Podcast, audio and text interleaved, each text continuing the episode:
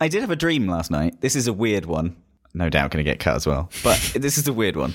I had a dream where it was the movie of my life, and I was looking through the eyes of the main character, but I wasn't me. I was played by Matthew Broderick, which was, if you know me well, a dream, basically. That is phenomenal. It was very, very weird because most of the time it was just me sitting at a desk in my little attic, cat two inches from me. That was it. But I was Matthew Broderick. That's probably Matthew Broderick's dream job. This you're gonna go do some acting. There's no stunts. There's no nothing. You just have to sit here. It's great. Oh, it's perfect. Can you imagine? That'd be wonderful. Let's get real, Matt. If someone were to play you in a movie, it wouldn't be Matthew Broderick. It'd be David Mitchell. Like 100%. Probably. Here, Sarah, I will put a David Mitchell image search in our Zoom chat so you can go and, and marvel at this person who is Matt's doppelganger. It's interesting you say that because I watch Drag Race, as you know. And so then there's the odd time I've been watching season two of UK Drag Race just came out and Veronica Green was back. And there's the odd time where just the right angle. And I'm like, hey, you know, maybe someday I'm going to come and tune in and I'm going to be like, that's Matt. And you know, all this time I didn't realize you were secretly a drag queen. I gotta Google this one now. This is great radio, by the way. All right, I feel like I could pull that off. If I were to go drag, I would go hair up in that kind of like Glamorous. layered dessert kind of cake. Layered dessert. I like that. Yeah, I can see this. I don't know hair names, so No, I think you nailed it. layered dessert, you know, You nailed it. like a trifle haircut, you know, one of those.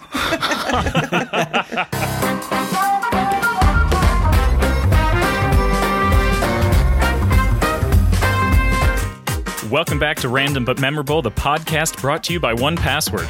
We're here to bring you lots of friendly security advice, a roundup of the latest security news, and some very special guests. And if you're enjoying the show, please rate and review us on Apple Podcasts or wherever you get your podcasts. I feel like it's been a while since we had this trio together because usually, Sarah, you're you're my replacement. I was going to say the last time I was together with Roo, he told us you quit, and I was like, oh man. I was like, I'm not sure what that was about. So it's great to actually see you in person. I feel like we pull that joke a bit too much. Yeah. to, Yeah. to be like, if that ever does come across, the problem is everybody will be like, All right. Everyone will laugh. see you next time. yeah. There'll be no, like, I've been here coming up on a decade. God. Which is, it's a long time. that's a third of my life. yeah, it's uh Wow. It's a long time. So, yeah, episode now 81. I don't know whether that makes me feel older than having been at the company for a decade nearly. I think it does. I think it's amazing that you guys have been doing this for this long. It's great. So what I didn't know is if 81, like is it the same as in TV shows? Do we start a new season? Is it I think so. Because we start a new game today, I think that marks it's a new season as well. Yay! So, yeah, start of the new season, new game. We're still keeping Watchtower weekly, so we'll get there in a minute. But yeah, we're going to do a a bit of a census as well soon to kind of find out who who listens to this, who continues to listen to this, and what they want out of it, which I'm really excited about. I know I always listen for a good time. It's always lots of fun. I, you know, the only ones I seem to skip are the ones where I'm in them. So, like, oh, I don't know if I can handle listening to myself butcher that news article. Next. I also kind of like skip over the bits. When you're in a podcast app, there's like a plus 30 seconds. And I find that I speak for about 30 seconds, or at least Anna cuts me to about 30 seconds. So I can just skip over my part. That's the the true genius behind all of this. She's not here, but it's all Anna. If you know, like when I go back and I listen to these, I'm like, wow, I sound intelligent. Like that's some nice editing right there. I really appreciate everything Anna does to make us all sound super good. I listen back and find out that none of my jokes are included. And just all of them just completely gone. Yeah. I'm such a narcissistic individual You what? that I listen and then laugh at the jokes that I made when we were recording. Oh, that is good. Which is good. Like I, it's it's bad. I find myself laughing at things that I said, like, "Ha ha, you're so witty." It's not healthy. There's probably like a whole case study that could be done about it. But nonetheless, that's where I am. All right. Well, we should jump into some Watchtower Weekly. Uh, otherwise, we're going to run out of time. So, Microsoft says it mitigated one of the largest DDoS attacks ever recorded. Why do I feel like this headline seems to come around so often these days? In that, like, this is now the biggest. And I hate to say it, but fairly soon, probably one will outdo it. But Microsoft says it was able to mitigate a 2.4 terabytes per second distributed denial of service attack in August. The attack targeted an Azure customer in Europe and was 140% higher than the highest attack bandwidth volume Microsoft recorded in 2020. It also exceeds the peak traffic volume of 2.3 terabytes per second directed at Amazon Web Services last year, though it was a smaller attack than the 2.5 terabytes per second Google mitigated in 2017. So Microsoft say the attack lasted more than 10 minutes with short bursts of traffic peaked at 2.4 terabytes per second.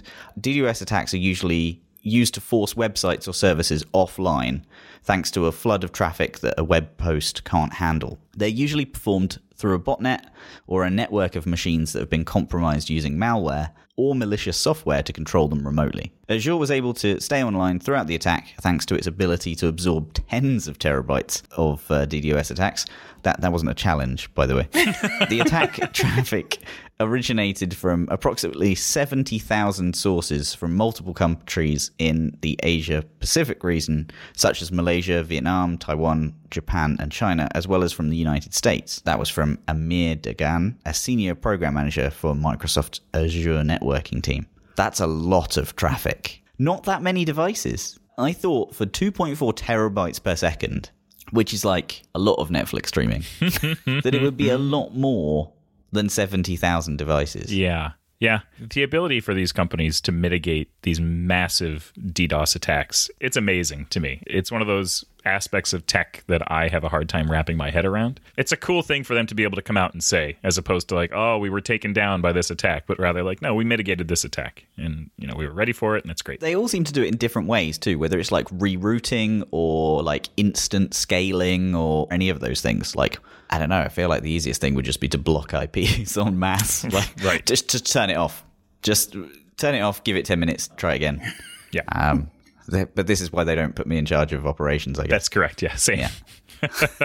well, looks like we got to take the internet offline again. I don't know. I don't know, team. We could spend six months building this really smart rerouting thing, or when we, you know, judge maybe one terabyte of traffic coming from a location, just switch that country off. Charles is going to run over there and yank a cable out of the wall. Sit here with a button. Yeah. Basically, we need a map and some buttons. That's all you need. then just like that country, a continent, and a button. That'd be easier. Just like that area, shut it off. Maybe like a switchboard, you know, like old school, like just pull the plug. The plugs and off it goes. Yeah. Reroute it. Yep. Yes. Good plan. I, any ops people listening to this are just going to be like, that's not what my job is.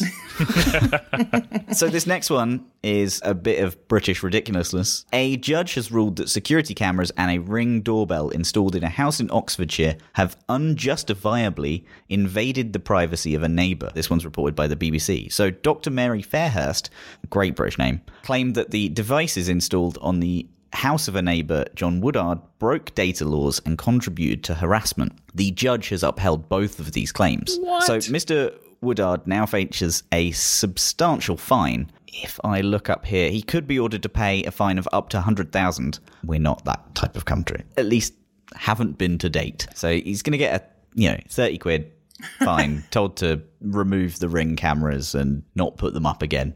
In the judgment, it was found that the ring doorbell captured images of the claimant's house and garden, while the shed camera covered almost the whole of her garden and her parking space. And so she said it was in breach of UK data laws, both the UK Data Protection Act and UK GDPR. Amazon, which made both the doorbell and the cameras, said that customers must respect their neighbours' privacy and comply with any applicable laws when using their ring device. AKA, you're on your own. We had nothing to do about this. We just made a camera. You chose where to point it. so the the judge said a camera in Mr. Woodard's driveway had been used to record his neighbor's gate, garden, and parking space. However, Mr. Woodard said that this device was a dummy. It, it later found out it wasn't a dummy. The judge claimed further that the audio range of the doorbell was well beyond the range of any video that they could capture, and in her view, cannot be said to be used for reasonable crime prevention. So there's a couple of interesting points here. One, the doorbell was obviously on his door, but because it was pointing at someone else's garden and, and stuff across the road, the audio would be picked up from their side. So, in fact, I think he probably followed everything that Amazon told him about how he should put a doorbell up, which is on your door, but it still broke data protection because he was still recording someone in their garden without their consent. Quite an interesting one. I'm trying to figure this out because would it be next door neighbors or would it be backing onto each other? Because I'm just thinking like when you've got cameras here, if you point them in the right direction, like if you've pointed it in the right direction, you're pretty much just getting your property. If you point it in what sounds like the direction Mr. Woodward pointed it, you're in the wrong direction and you're capturing all of somebody else's house. So, England, little tiny streets. Hang on. I know this isn't great radio, but if I literally just move my my camera that's pointing my face at the moment, that's how close my neighbor is.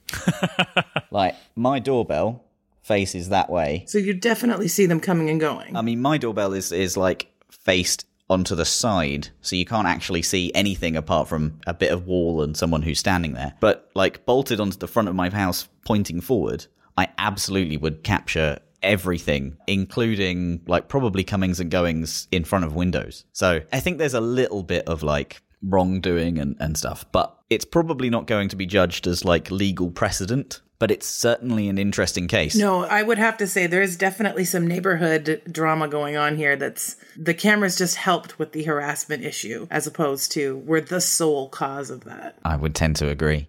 It's going to be interesting to see the outcome of this because, like, especially on streets like mine, the houses are really close to each other. If you start to put up like cameras pointing outwards, this is going to happen more and more. We had some vehicle break ins and stuff on our street, which of course led me to buy a, a camera for the front of our house. And it was so strange to me because the software detects people and vehicles and animals, and it will automatically record a segment of video when it detects one of those things. Like, this is so strange. If I wanted to, I could document the complete comings and goings of our across the street neighbors here. I can tell you exactly when they've left, exactly when they come back. I could figure out patterns for for when they're coming and going. Like this is genuinely creepy to have this level of surveillance. And I don't think that it's new. We you could always do this. You can always hook up a cheap camera, but it's so much more prevalent these days. This case both makes me chuckle and also I'm kind of surprised this is the first of its kind that I'm reading about. People are like, "Hold on, hi, I don't want to be recorded all the time. Could we turn these off, please?" Because I know that all the neighbors across the street have cameras facing my house too, which is why I try to keep the blinds closed as much as possible. It's interesting, like you say, the the accessibility of these devices has really changed how the market is. I know our local police force, in fact, they have a networking program where if you have a personal camera, you can register it with the local police department so that if there's crime going on that's happened in the neighborhood, because like if your neighbor has a car break in, the police would know who has home cameras that have registered so they could go back and look for timestamps and, you know, the whole networking. And so it's very interesting to see how does that evolve? How does that work? Because I'm a private citizen recording public space and now the police are using that information to verify other information um, it's interesting to watch how it all comes together, but we don't need to worry about the whole idea of Big Brother surveillance because you've got Nosy Nancy living across the street with all of her surveillance. So we had Wilma uh, at our old house. Wilma was a 75 year old retired teacher and she was so sweet we loved her so much and we would catch her in conversation taking the trash out or something and she'd be like oh carrie i noticed that you left for work uh, about 20 minutes early the other day did you have just a little bit of a busier day it's like wilma what you doing what's going on like, i wouldn't be surprised to find a logbook in her house My goodness. Did she own a TV? Just there's so much good stuff on, on Netflix these days. Just don't even. All right. So jumping into this next one, the Information Commissioner's Office to step in after schools use facial recognition to speed up lunch queues. There are nine schools in North Ayrshire began taking payments for school lunches this week by scanning the faces of their pupils. It's such a comically terrible idea, but someone thought it was obviously good, and apparently they asked the, the parents about it. So the, the Information Commissioner's Office is set to intervene over concerns about using the facial recognition technology on pupils queuing for lunch in school canteens in the UK. The ICO, an independent body that was set up to uphold information rights in the UK, said it would be contacting North Ayrshire Council about the move and urged a less intrusive approach where possible. You know, like paying with cards and stuff like everybody else. Kids all have methods of paying via tap now. It, it's just mind boggling. Uh, okay, hold on a second. Like, if this is a payment mechanism, there's a big if here, but if it's done in a privacy minded way, like, all right, fine. Like, you go, you look at a camera, it's like, cool, there, there you are, go take your lunch and go.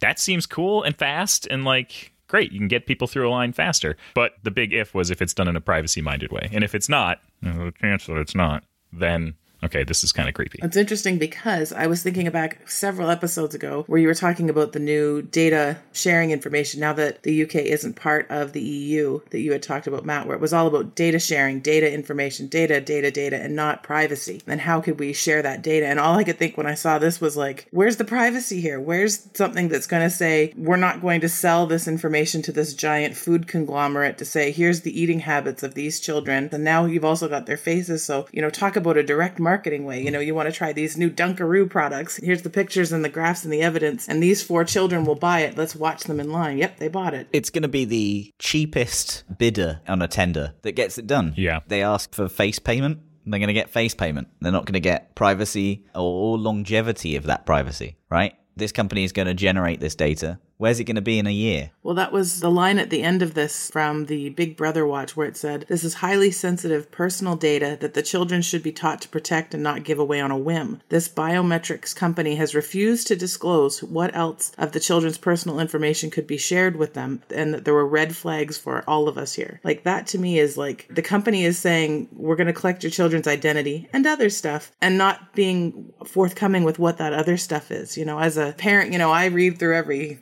checklist that comes home with the kids and I'm like, nope, not signing up for that. Nope, not signing up for that. I have a different perspective. When I think of school lunches, a lot of time it's for the less fortunate schools and some of the kids that are on meal programs, things like that. So what's to say that this doesn't get lined with that? And then you're looking at issues of are we making sure all of the kids are getting lunches? Are we making sure everyone has access to all of that? Like, how about we just feed all of the kids without anyone paying for it and make that part of like a school taxes fee? And then no one has to get ID'd because everyone gets lunch. Wouldn't that just be easier, everybody? That that is a very human way to think about this. I like that. Just make the lunch free. I think the other alternative is I, I just got used to like get a slip. On the days that I got free lunch, I would just get like a little slip of paper and then I handed that in. Job done. Sometimes I took two. Actually, I might have been the problem with the system.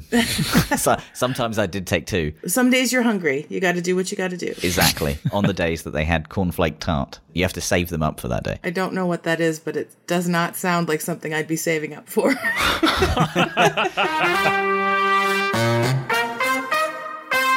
I had a wonderful chat with George Abraham this week. There were a couple of audio issues, so please bear with us, but do stick around for the content because it was a great chat and we covered a lot of wonderful topics. So uh, I think we'll probably, if I had to guess, just go ahead and drop that in here. Joining me on the show today is George Abraham. George is managing director at e-commerce foundation and scamadvisor.com, a way to check if a website is a scam or a legitimate website. Scam Advisor helps consumers by rating websites with a Scam Advisor trust score. They also publish a report around this time every year on how countries are fighting scams worldwide, and I'm excited for George to fill us in on all their latest findings for 2021 today. It's been really great to have you here today, George. How are things? Thank you. Very well. I've got a small cold, so my apologies for my voice. Uh, yeah, we are entering the scam season, so we're even more busy than last year, which I did not expect. Yes, I was going to say the pandemic has upticked scams, but also we're now in year two of the pandemic, so that's old news at this point. It's a little disturbing to hear that things are continuing to ramp up. Yeah, I, I, didn't expect it. I mean, most countries are slowly getting out of lockdown, but looking at the volume we're currently getting, there seem to be even more scams than last year. Oh, that's not great. Okay, before we get into that, though, can you tell us a little bit more about Scam Advisor, how it works, how it all started? Of course. Scam Advisor was set up in 2012 by uh, Mark, a developer from the UK. The reason he started it is you know, he got scammed. He bought a golf set online, which is, I think, typical for a person from the UK, proved to be a fake. And as you know, nothing is as dangerous as an angry developer. So he started working on an algorithm to determine what's the likelihood of a specific domain website being either legit or a scam. And that turned into uh, scamadvisor.com. And in 2018, the eCommerce Foundation took over. We modernized the front end, we modernized the backend system, made several improvements, and continue to do so. And now we have about 100,000 consumers every day checking if a website is legit or a scam. We add about 1 million new websites to our uh, database every every month. That's really fascinating. So, from a consumer point of view, how have you found that people have acted when they found out that a website is fraudulent? Like, what kinds of feedback do you receive from folks who have used Scam Advisor? People visit, very honestly, people visit Scam Advisor for two reasons. They get an email or they see a, an ad on Facebook or they get something via WhatsApp and they're unsure hey, is this legit? Is this true? And then they go to Scam Advisor to check it out. We get a lot of emails thanking us for them not getting scammed. Unfortunately, the second reason why people visit scamadvisor.com is they were scammed and they discovered too late that the website is listed as, as not reliable on, on Scam Advisor. And the second question uh, we get a lot every day is how can I get my money back? And fortunately, if they paid with credit card, if they paid with PayPal, then there is a chance of getting your money back. Although it's much harder than people think. People often think that, hey, I paid with credit card, so I'm safe. But that doesn't work that way. I mean, you really have to prove that you didn't receive the product. It's a lot of work. And some scammers are very, very good at delaying returning your money until you just get sick and tired of it. Most people, however, who contact us paid with cryptocurrency. They had a, a great investment opportunity. And of course, that investment opportunity proved to be a scam. And if you paid with crypto, there's no chance that you get it back. Only in very rare cases are you able to get your money back if you paid with crypto. Wow. Yeah. Okay. So well, let's dive into the 2021 report then. The big question to start what is the global state of scams in 21? You mentioned earlier that they're growing. Are there particular parts of the world that are hit more than others? This is the third time we're creating the global state of scams report. And my lesson learned is scammers are winning. The growth in the number of scams is really incredible. We went from Last year, 140 million reports about scams were filed to law enforcement across the world. That number increased to 266 million reports this year, which is an incredible amount. Money wise, the amount lost in scams only grew with 15%, while we see that the number of reports really boomed, often with 60, 90, or even more than 100%, depending on the country. So what we actually see happening that there's a huge gap in reporting. Well, the number of reports increases sharply. The amount lost reported is not growing as quickly. Still, 41 billion euros is an incredible amount, but I think it's we're heavily underreporting it globally, and that's because consumers don't report scams. The reason for that is it's either too much work. People also feel ashamed that they've been scammed. Or law enforcement just says to the victim, ah, you should have known better. I mean, you cannot report scams to us. Oh, yikes. So, what kinds of scams are most prevalent or on the rise? Well, they are professionalizing at an incredible rate. A few years ago, scams were done by small boys in the industry, often just kids trying to get some money by setting up a shop and, and never delivering products or sending you emails with, hey, you won $1 billion in a lottery. Uh, can you please send me your ID and bank number? Those kind of scams are still there and people still fall for them. But scams are getting a lot more sophisticated. We see that scammers are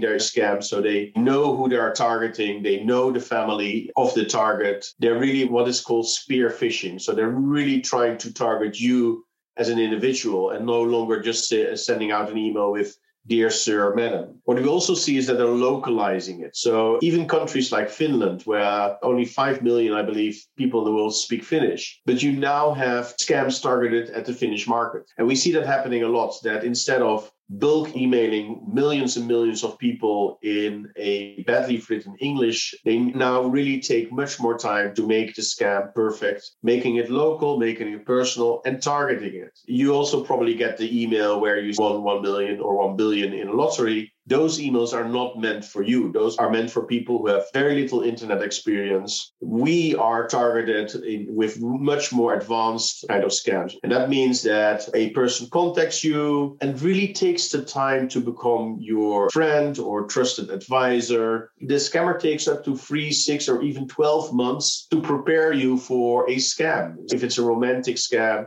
hey, I really would like to come and visit you, but please pay my visa. Or I invested in this great company and I have a 20% return on investment. Why don't you join? And then you fall for it because you really trust that person. So many, many different kinds of scams, very quickly professionalizing. And the idea that only people with a low education get scammed is no longer the case. I mean, everybody gets scammed at least once in his lifetime. Wow. Yeah. The the sophistication of that that surprises me quite a bit because that's the scammers are putting an investment into this now. It's not sort of a spray and pray type model, but really like a targeted investment based model. That's not great. No, it's not. And that's the reason also why we think that the money lost in scams is heavily underreported. Related to scams is, of course, the business email compromise, where not a individual loses money, but a company loses money the amounts lost in that kind of scams is huge because you're talking not ten thousand or fifty thousand dollars, you're talking a half a million or five million. The fact that only According to the World Economic Forum, 0.05% of all cybercrime actually gets prosecuted. Means that online scams pays because the, the chances of you getting caught is so, so small. And the investment you have to make is so small. It's great business, unfortunately. Yeah. Wow. So Okay, with all that in mind, has there been anything that really shocked or surprised you in the report this year? You asked me about the scams and what, what kind of new scams we see. And the scams don't change, but they always have new twists. So last year, what we saw were, were the masks and the disinfectants and the Corona charity. So the scammers were very quickly at accepting the new situation we had last year, but they kept evolving. After the masks and disinfectants, which of course you could order, but they didn't arrive, came the puppy scams. And I always have to laugh because it's not a laughing matter. But uh, what I didn't realize is a lot of people, because of the lockdown, they were looking for a companion. And as a result, more and more people were looking for a puppy. So they started to order them online. And here the, the scammers are really mass producing puppy websites where you can buy a puppy, of course, a good breed and very, very cute for very little money and then you order the puppy and the puppy of course never arrives. And what the scammers are also started doing is upsell in commercial terms. Because what they did next is they said well we send you your puppy but it's now at the airport and we're very concerned because it's very hot but customs doesn't want to allow us to proceed with the, delivering the puppy to you because you have to pay customs or you have to pay for an extra vaccination of the puppy can you please, please send us this money quickly so that the puppy doesn't have to wait in a hot airport? And of course, the, the person then says, Oh, this is terrible, and I pay you. And then the scammer continues to scam you because you have to pay an insurance fee and vaccination fee until the victim discovers, well, I'm being scammed. But that can take quite a while. So, what surprised me in the last year is how entrepreneurial scammers are.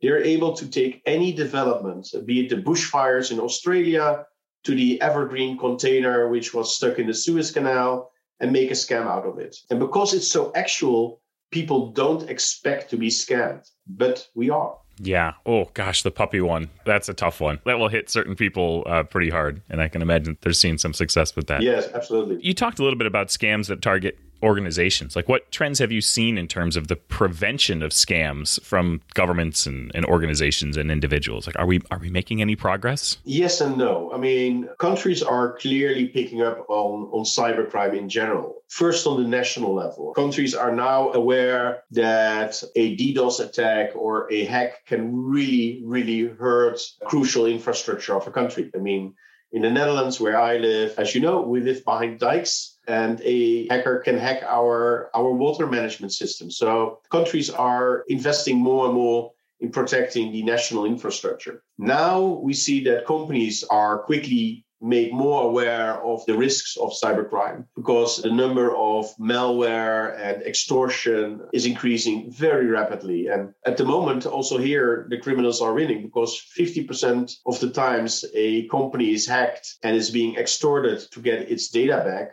they pay. So it's also here excellent business for the cyber criminal. And now we finally see that governments are aware it's not only national infrastructure, it's not only companies being hit by cybercrime, it's consumers as well. The amounts, of course, are much smaller, but the personal pain can be huge. Last week, I had an old lady from Norway on the phone, and she invested 700,000 euros in a, what is clearly an investment scam. And the amount is incredible, but I could not convince her to contact the police or her family because she was still being scammed and she still thought she would get her money back.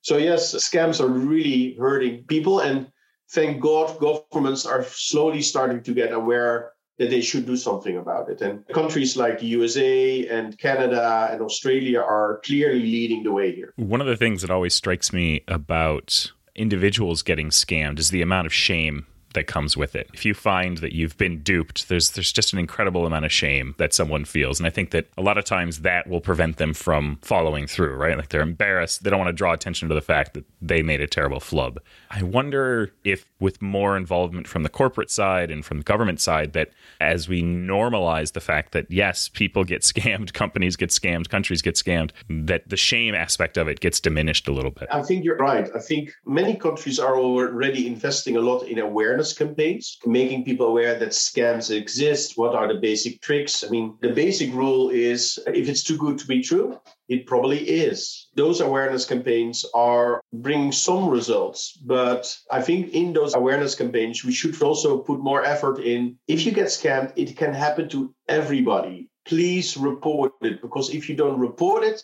the scammer wins. Yeah, exactly. All right. So with everything that we've covered today, we've got, you know, more sophisticated scams, we've got longer term scams like with, you know, spread out timelines that are targeted towards individuals.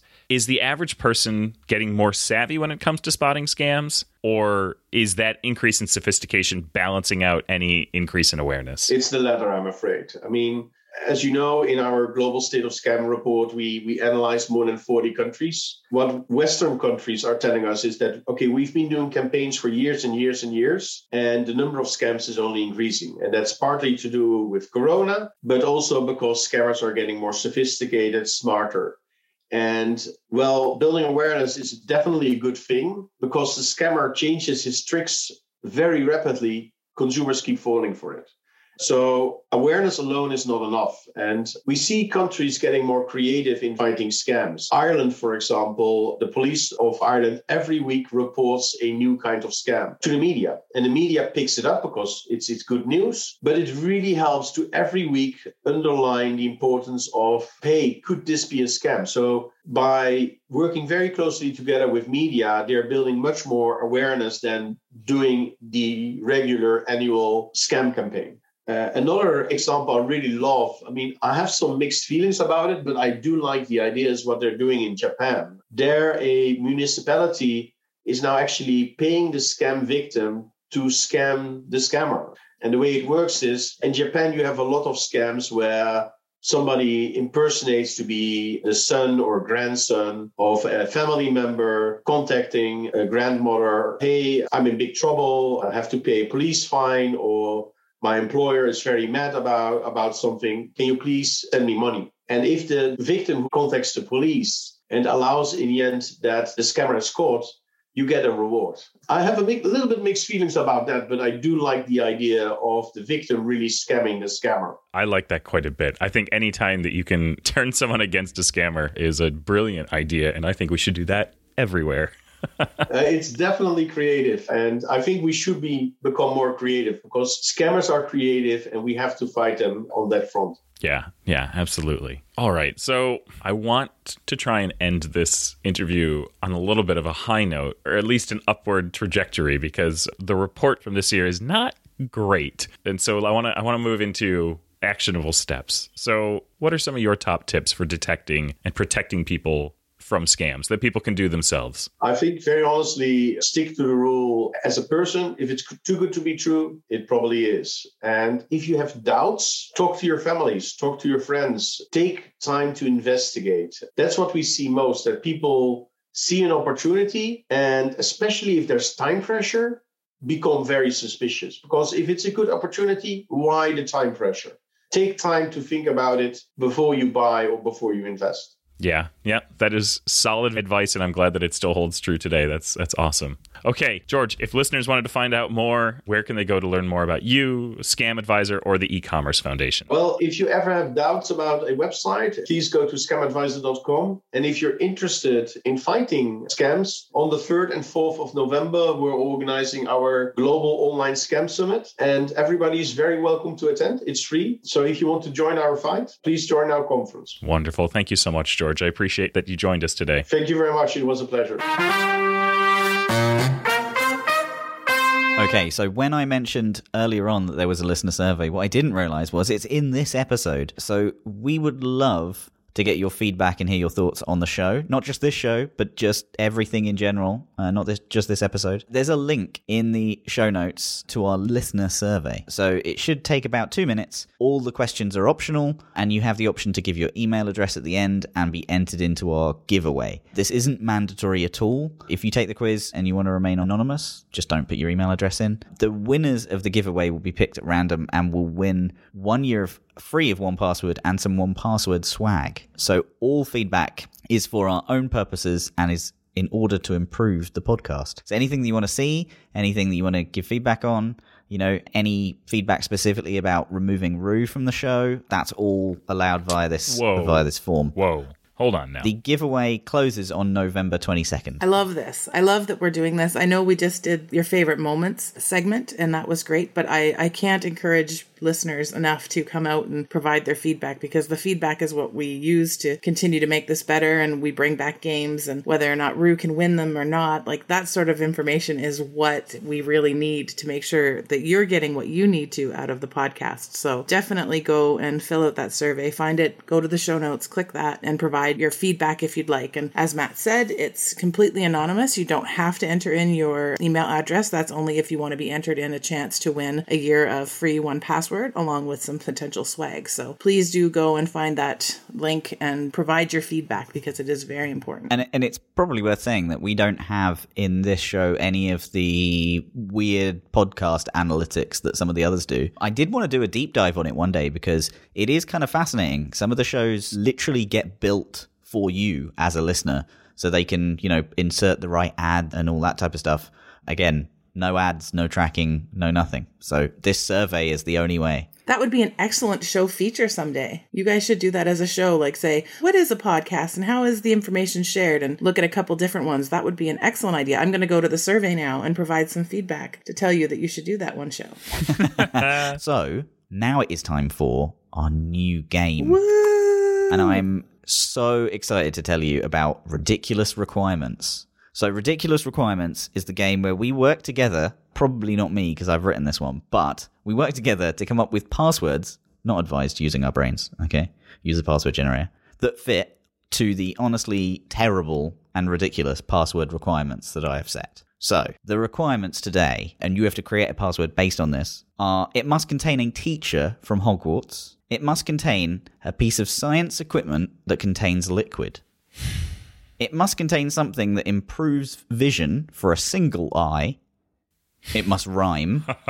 and it must contain three words that end with a different two letter combination. oh my gosh. I think I've seen these requirements somewhere, like, you know, a website where you're trying to create a password and you're like, you tap one in the first time and it's just like, here are six different checkboxes that you didn't match. but here we go. So I, I, I think the best way to do this is just to work down to the easiest bullet point first. Yes. Now, Matt, just to be sure, do you have an answer for this already, or are we doing this together, all of us? So I think I can answer this in two ways, but yes, I have an answer for this already. So I'll, Okay, I'll, all right. I'll stay quiet. That's fine. Okay. So uh, my thought is to start with the the middle one must contain something that Right. improves vision for one eye Monocle. because that would be a monocle. It's, it's a bit of poetic license, but do we go monocle McGonagall or no? That's what I was thinking. Okay, let's take it. McGonagall, monocle. So the three words end in two different letter combinations. So far, so good. And I have a Yep. feeling I know the middle one as well. The piece of scientific equipment that contains liquid. But it has to rhyme. So, like oh, maybe not. Yeah. I was going to say thermometer. a beaker, an Erlenmeyer flask, Pipette. a pipette. Yeah. What the heck rhymes with Mo- McGonagall and monocle and contains liquid? There's someone screaming into their iPhone right now with an answer that's very obvious. It's iridium. It's iridium.